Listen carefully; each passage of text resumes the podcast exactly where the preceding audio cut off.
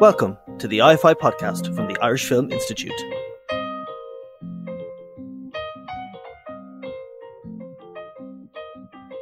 I'm Stephen Boylan, and this is the latest in our short season of IFI podcasts we're making available during the current COVID 19 outbreak. If you'd like to get in touch with us, you can contact us on Facebook and Instagram at Irish Film Institute or on Twitter at IFI underscore dub. This week on the IFI podcast, we have a music documentary special, or to be more specific, a music documentary double bill which focuses on the female pioneers of both punk and electronic music. Later in the show, I'll be speaking to Lisa Rovner, director of the brilliant Sisters with Transistors, a new film on IFI at Home to coincide with International Women's Day.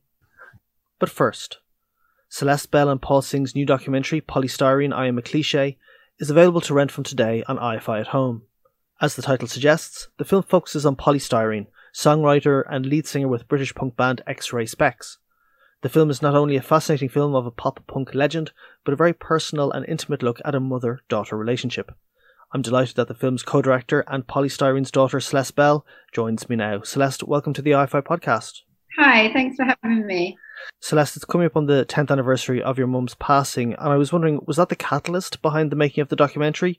Or if not, what was the driving force behind getting it made now?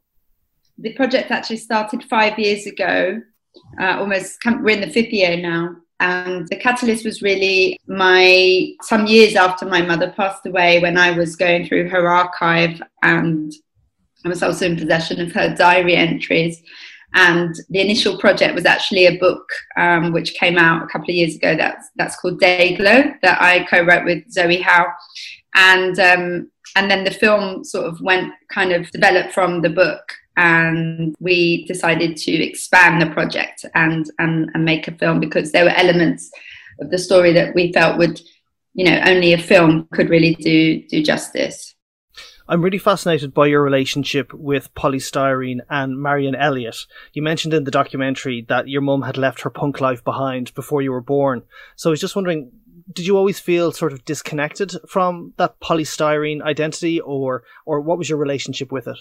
Yes, I, I, you know, I knew my mum as Poly Styrene um, because you know people kind of would come up to her in the street and things like that. But yeah, I didn't really, you know, think too much of it. My my mum was my mum, and um, those two sort of people were very separate. Um, and then obviously after she passed away, I'm an only child, so I was left to sort of manage her estate, and um, my relationship with Poly Styrene sort of became quite important, an important one. And I guess, yeah, making this film has helped me to really reconnect with with Poly Styrene. You know, someone who was, uh, it was like a, a character my mum created before I was born.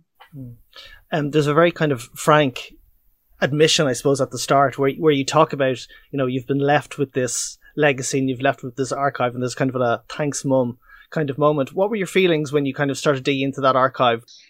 It was just very difficult dealing with my mother's death. Um, so that was, you know, something I was focused on, sort of grief and, and getting over that, and not really, you know, it took me a while to kind of accept the the responsibility of sort of uh, preserving her legacy and also just learning the ropes because it was a, a, whole a new area that I, I didn't have experience in in terms of you know music law and rights and copyright and royalties and publishing and all of this kind of thing. So you know it was a big learning curve and one that I feel that I've got under control now. And I think that the best thing about the book and the film project with that some you know this um, managing the estate is quite administrative and these projects are creative. So it allowed me to do you know express myself also creatively through um, the wider sort of responsibility of, of managing my mum's estate artistic estate the, um, the the footage in the film is, is, is really amazing, and the the archive footage that you've pulled together is terrific. And so much of it. Um, another film that we have on the site is um,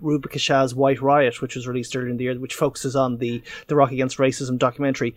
But some of the most striking footage is that early interview footage, and Polly she kind of come across as a little bit evasive or very shy. But I suppose she was only nineteen; she was so young when that attention kind of first started for her she was very young and also you know being being interviewed in in these kind of various settings it wasn't necessarily it was nothing she was used to previously and she had no training and didn't really know what to expect. And i think for, for, for most people it can be very awkward and uncomfortable. And that comes across i think in those early in those early interviews. You know it took her a while to sort of get used to to how you know how to manage the press and that was sort of an ongoing struggle let's say yeah, and and funny enough, there's there's an interview on a boat where one of the interviewers asks her about her relationship with Falcon Stuart, and then this idea of you know living with the patriarchy. And even though she's very young, she was incre- she knew exactly what he was getting at and knew exactly how to evade it. You know, it was another one of those very awkward very it was a very sexist interview you know where sort of digging into her personal life not something that you know male artists male performers necessarily had to deal with or have to deal with and women always have to deal with that. So you can see in the interview you can see that she's annoyed um, but she deals with it you know really well. Just talking about that whole atmosphere what you notice about the film a lot is that she's surrounded by men that it's a very male arena, it's a very male atmosphere, it's a very toxic atmosphere. And I suppose the, the one incident that, that sticks out is that Sid Vicious moment where he locks her in the cupboard and it's kind of it's framed as a oh you know she's one of the boys but like that's not what that was really about exactly exactly that you know that moment is really a really tough moment um it's a really i think it has a lot of impact when you see it because you understand that she uh, didn't feel that she got the respect that she deserved from her peers, and that had um, uh, a real, a huge negative impact on her mental health. And that you have the, the, that footage as well, the, the, incredible concert footage where she's on the stage and she suddenly there's a there's an invasion, and it's all just men that are like pulling and grabbing at her, and it's like just that that dichotomy is so striking yeah and i think that's the the other thing is that punk was very male at the time so it wasn't just you know the performers it was also the the crowds. And um, the crowds could be very hostile and those gigs were you know it was like going out to battle every night and uh, there were no there was no respect of personal boundaries either so it was it was really tough um, you had to have a lot of um, strength and courage which my mum did but um, obviously it did get to her eventually um, identity is a word that hovers over the whole film, not least because it's the title of an X-Ray Spex song. But it felt like it was something that your mum battled with, kind of her her whole life. Can you tell us a little bit about how that is kind of brought through in the film? Yeah, so my mother um, was um, mixed race, uh, of mixed heritage, um, English and Somali, and you know she it took her a long time to come to terms with her own sense of identity. And during that pro- process you know as she was coming to terms with it she was also very much aware of how society was dealing with it and how society treated people of mixed heritage at the time. And so she she often struggled herself with you know knowing how to identify herself and you know having this feeling that she didn't really belong to any particular identity or any particular um, ethnicity or group um, made her feel like an outsider uh, when she was growing up, and and that, I think that feeling stayed with her throughout her life. And also, I suppose in the film you have that that difference between identity and then image, because I just wonder if that if that feeling of displacement goes through and how she kind of outwardly portrayed herself. I think one of the really striking quotes is Pauline Black, who says that she it would never have occurred to her that Polly was a punk, which is kind of and is is there that feeling that kind of Polly fell between any number of stools that because her identity wasn't quite you know was was not as fixed as everybody else's that maybe that came through in her image as well.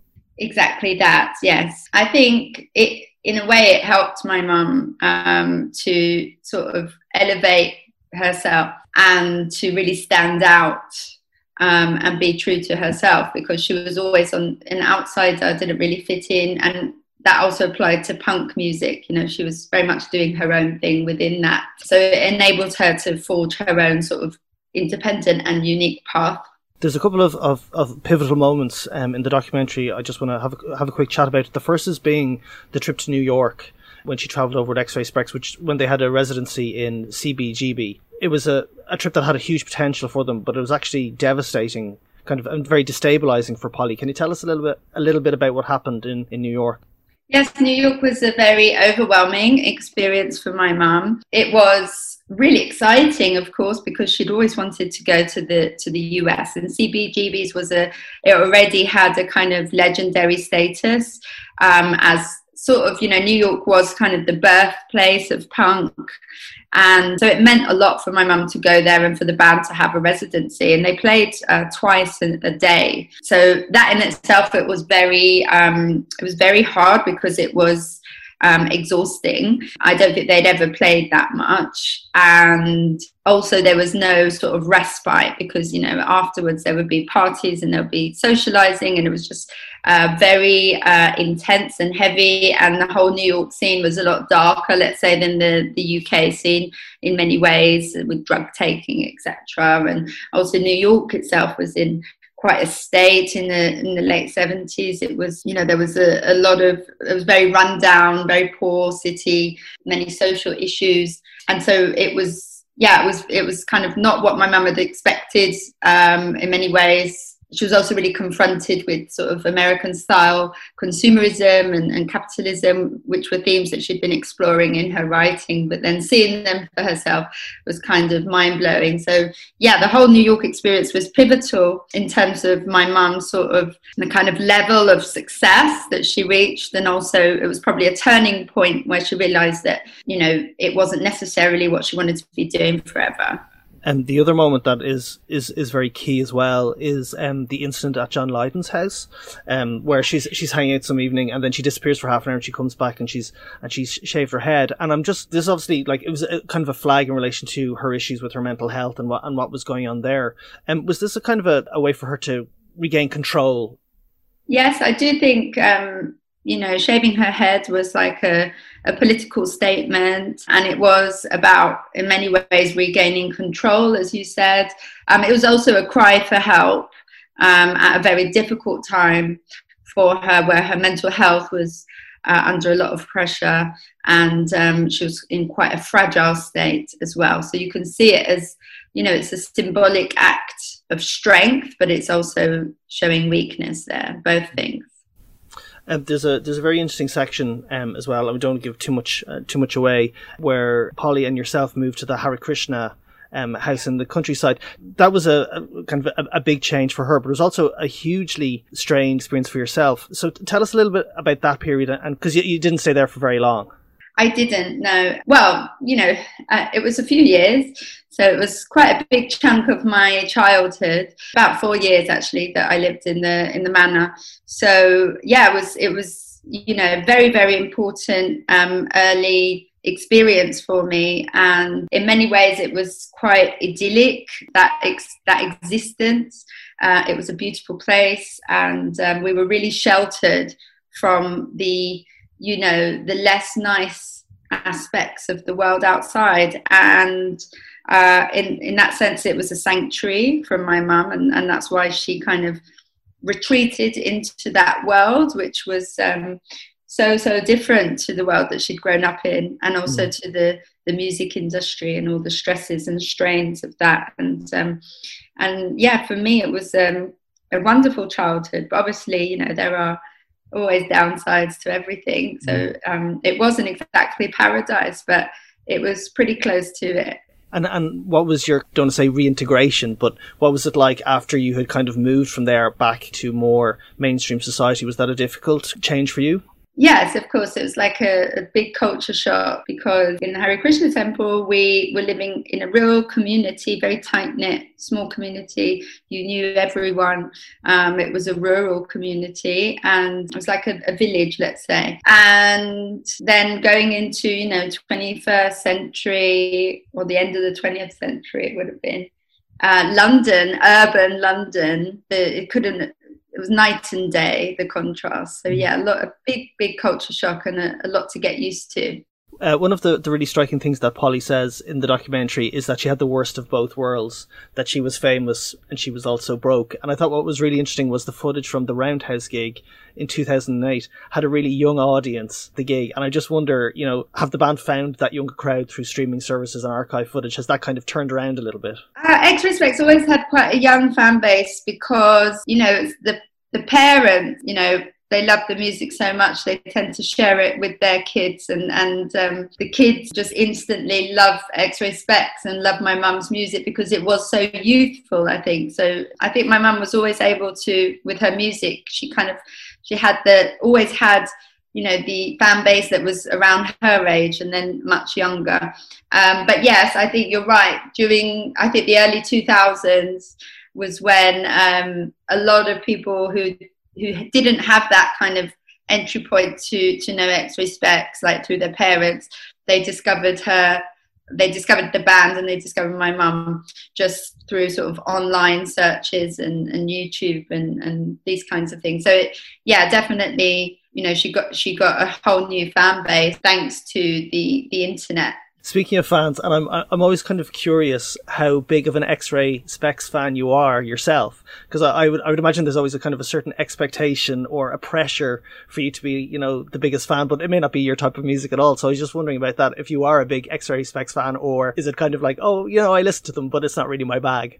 No, I love X-Ray Spex, and I I would say I'm definitely a huge X-Ray Spex fan. I'm not like a, a, a, massive punk fan or even rock fan, so it's it's not like my favorite genre. But I think you know X-Ray Spex for me, and obviously I'm biased, but I think it transcends like genres. So mm. I think you don't have to be a punk fan to to enjoy the music. You don't have to even be a rock fan because we're talking about very catchy, actually great pop songs, very good hooks and melodies, very catchy. So I think um, really anyone can like um, X-Ray Spex. Just if you like music, you'll like them, and if you like good lyrics. Given that this is the Irish Film Institute podcast, I do have to ask about Ruth Negga, who does the voice for Poly Styrene on the diary entries and the and the interviews. Tell us a little bit about how she got involved in the project and, and how she came on board yeah, so I, I met her, you know, just a, a few years ago uh, by chance, and I discovered that she was a big fan of my mum's, and that she, you know, found my mum an inspirational character figure. And so I just thought it would be great to ask her to do my mum's voice in the film because. I was originally, you know, we were thinking that I would do it. I would read my mum's diary entries, but as you already hear my voice a lot throughout the film, it would have been quite confusing. So having an, an actor do that um, made a lot of sense. And, and Ruth was the first person to come to mind, and I'm just so grateful that she said yes. Yeah, and it's kind of uncanny the the, the voice. Yes, yes. I mean, she really nailed it hundred percent. She did such a great job. She, I mean, she imitated my mum much better than I could. Um, well, as I said, it's a it's a fantastic documentary, and it's available uh, to rent now on iFi at home. Celeste Bell, thanks so much for your time. Thank you, thank you so much. Thank you, Stephen.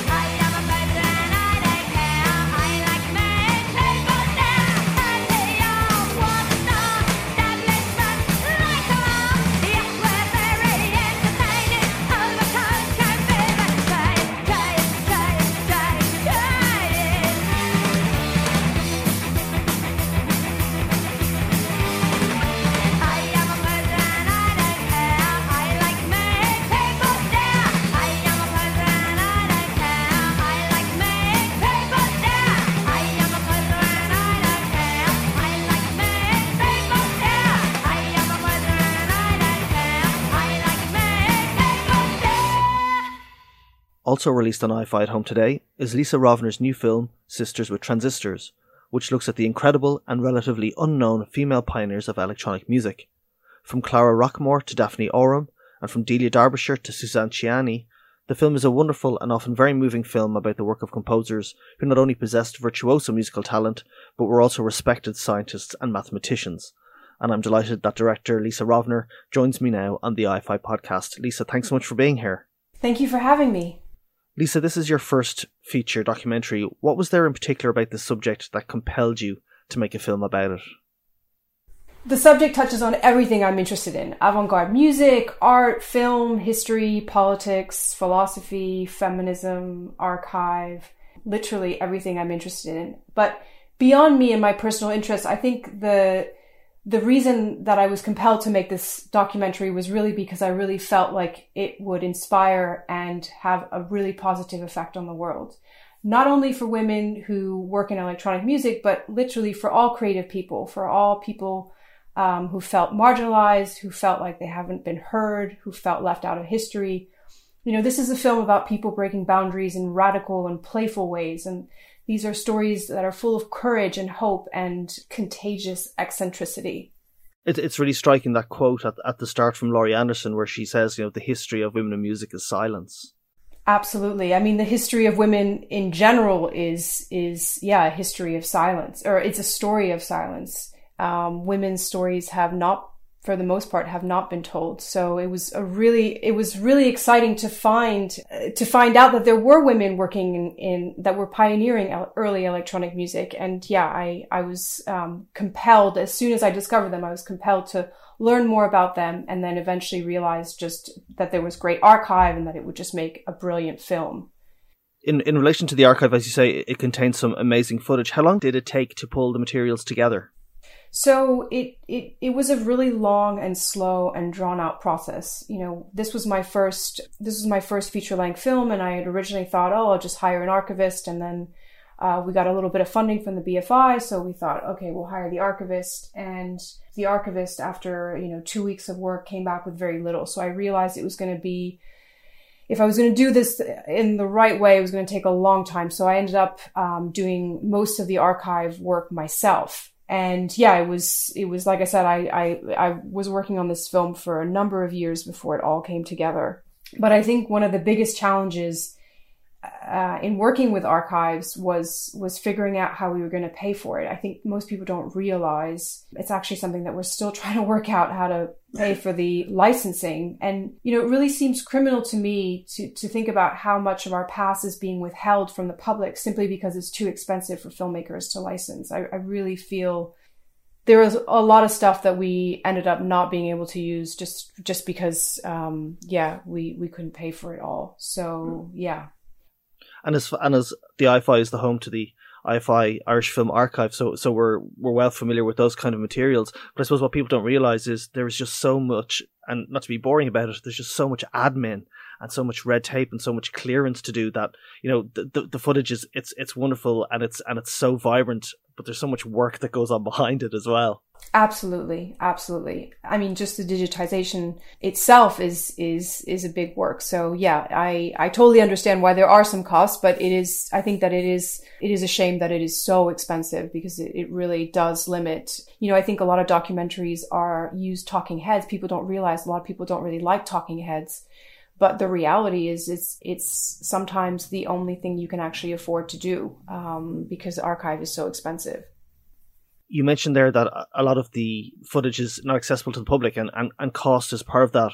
But I would imagine that there's also a lack of archive material as well. And I just wonder how much of what is contained or who is featured in the film was actually based on materials that were available. Were there other musicians that you wanted to feature but that you just couldn't because there was no substantial footage of them?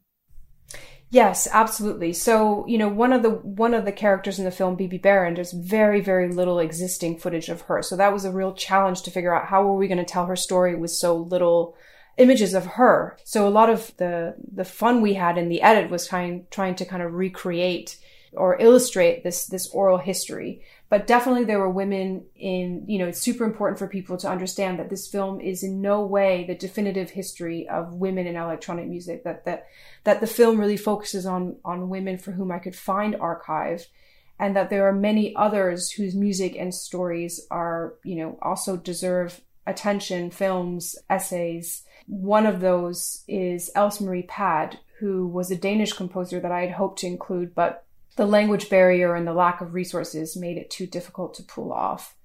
Um, there's another woman called Pauline Anna Strom who's just recently passed away, who's a fascinating composer from the 80s. Um, and uh, I was really drawn to her story. She was born blind and she, you know, um, taught herself composition intuitively so just goes to say, but then, you know, I couldn't fit everybody in and I already had Pauline Oliveros and I already had, you know, who's also from the Bay Area. So yeah, there, there were some difficult choices to be made. Um, but what I hope that people walk away with is curiosity and, and desire to keep adding to this history that this is, this is not done. This is just the beginning of, of the rewriting of this history. Um, anybody who is familiar with the IFI's work will know that um, a couple of years ago we had um, a very special visit from George R.R. Martin, um, who was in Dublin for the Worldcon, and as part of his visit, um, we showed a 35 millimeter print, a beautiful 35 millimeter print of Forbidden Planet, which Bebe Barron and her husband did the music for. And I remember seeing the opening credits on the screen, Lisa, and seeing the electronic tonalities and thinking, oh wow, that's a really quirky way to say music. But actually, there was a very specific reason why it was written like that. Absolutely. Yes. So Hollywood's the musicians in Hollywood didn't want electronic music to be to be called music because they were worried that these machines would take over their jobs and so yeah there was there was a lot of fear around calling electronic music music the film is a historical look at the evolution of electronic music and the women who played such a fundamental role in it, but it's not strictly chronological. So, can you tell us a little bit about the structure of the documentary and how you approached it in that way? Yes.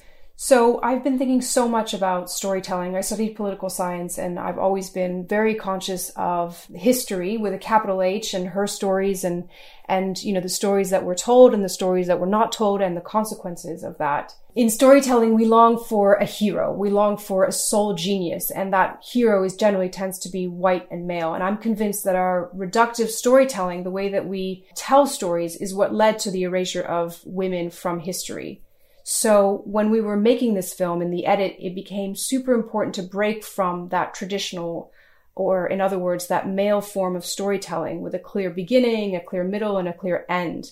I wanted the story to weave. I wanted it to draw connections.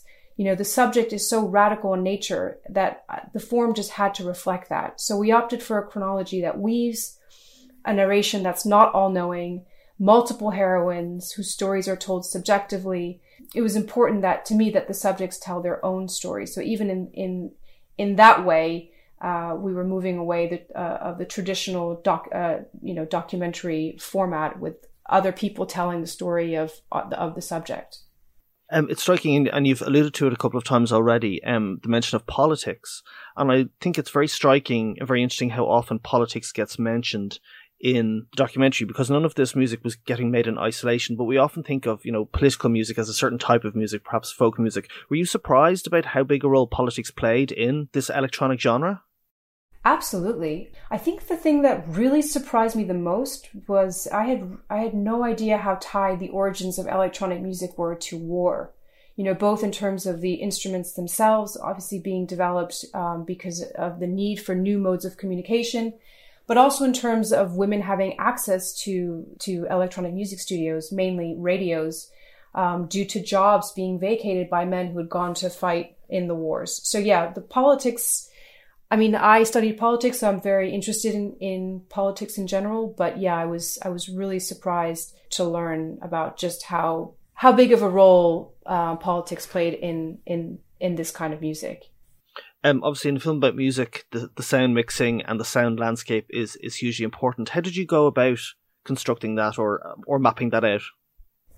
I think one of the key things for me was that we give view, the viewer time to appreciate the sound, to properly listen and hear it. You know, I really wanted audiences to bathe in sound. I really wanted to to work with sound in the way that 3D works with image, to spatialize it, to give it dimension. So we worked with Marta Salogni on the sound design. She's a sound engineer whose practice is greatly inspired by the women in the film. And she really brought a lot of the recordings were mono and she really brought them to life. And I have to say, like, the soundtrack was definitely one of the easiest parts of the puzzle. You know, the material is so rich and exciting. Um, and, you know, even though they were all pioneering electronic music in, in completely unique ways, it somehow just all flowed in this like really magical, beautiful way. One of the things, Lisa, I'm really looking forward to once the pandemic is over and lockdown finishes is seeing the film in a cinema because the sound in a cinema would just be mind blowing. Have you seen it in a cinema context yet? No, and it's heartbreaking because I really think that there is no better place to listen to music than in a cinema. There are no phones, there are no people talking, generally speaking. And yeah, it's, it's, yeah, I just can't wait for that day when that's possible. All of my uh, physical screenings have been cancelled. Um, due to COVID, but I do think that this film will have a long life, and I do hope that we um, we can all experience the film in cinema at some point one day. I'm sure we will because it, it it's a it's a film that's absolutely made to, to be heard as loud um, as possible. I think. Lisa, were there any figures that you especially related to in the film more than any others?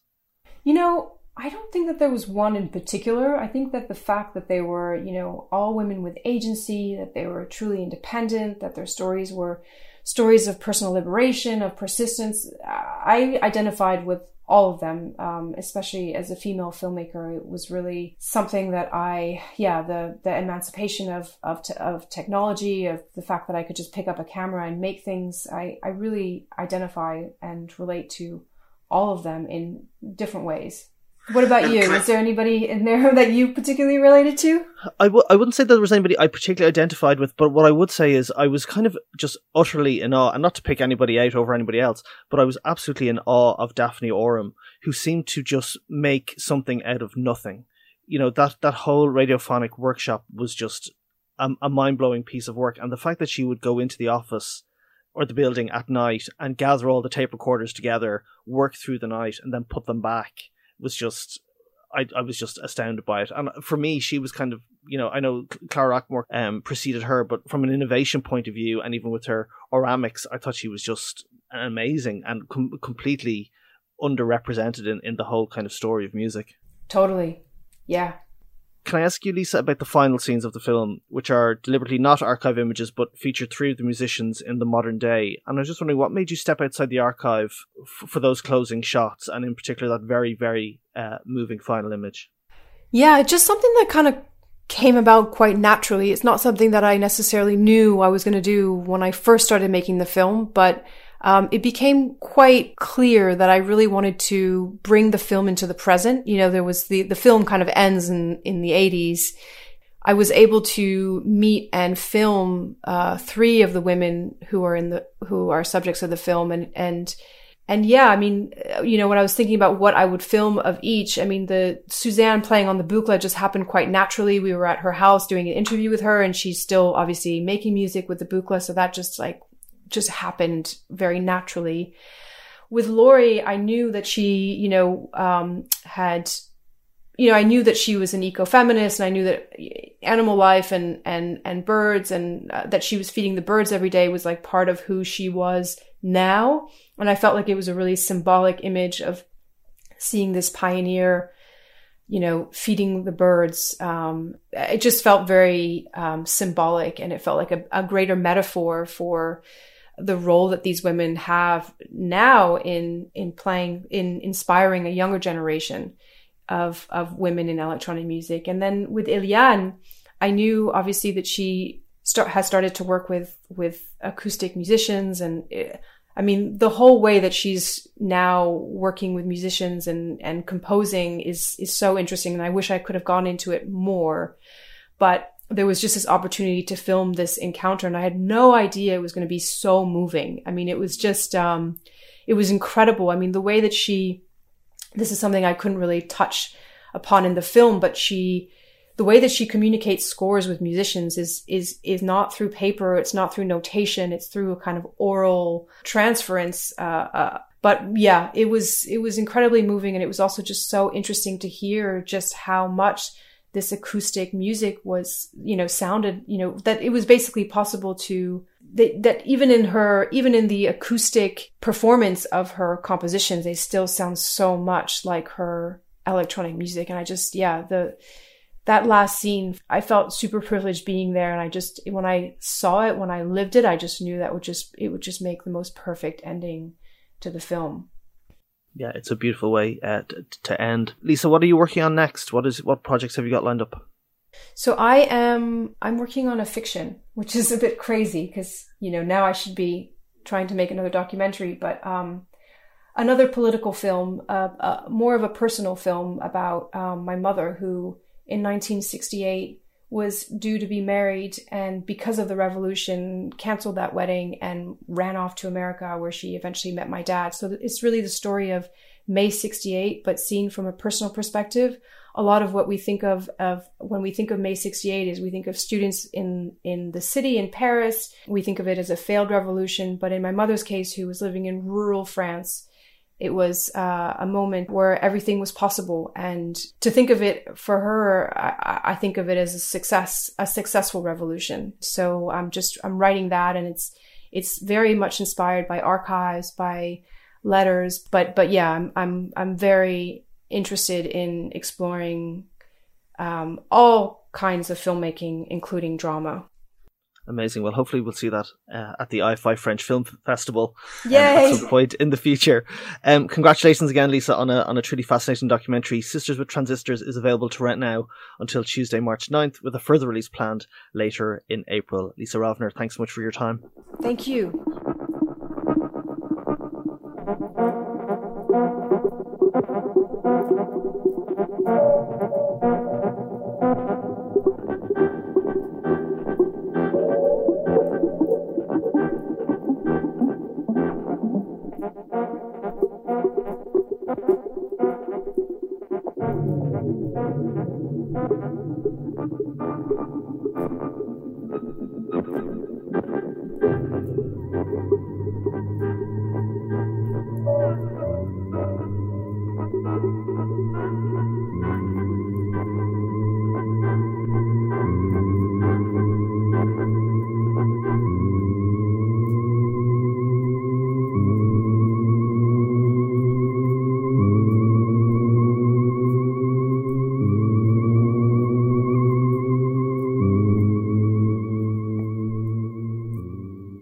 That's Robby, the cook, and the 60 gallons of booze, taken from Bebe and Louis Barron's soundtrack to Forbidden Planet.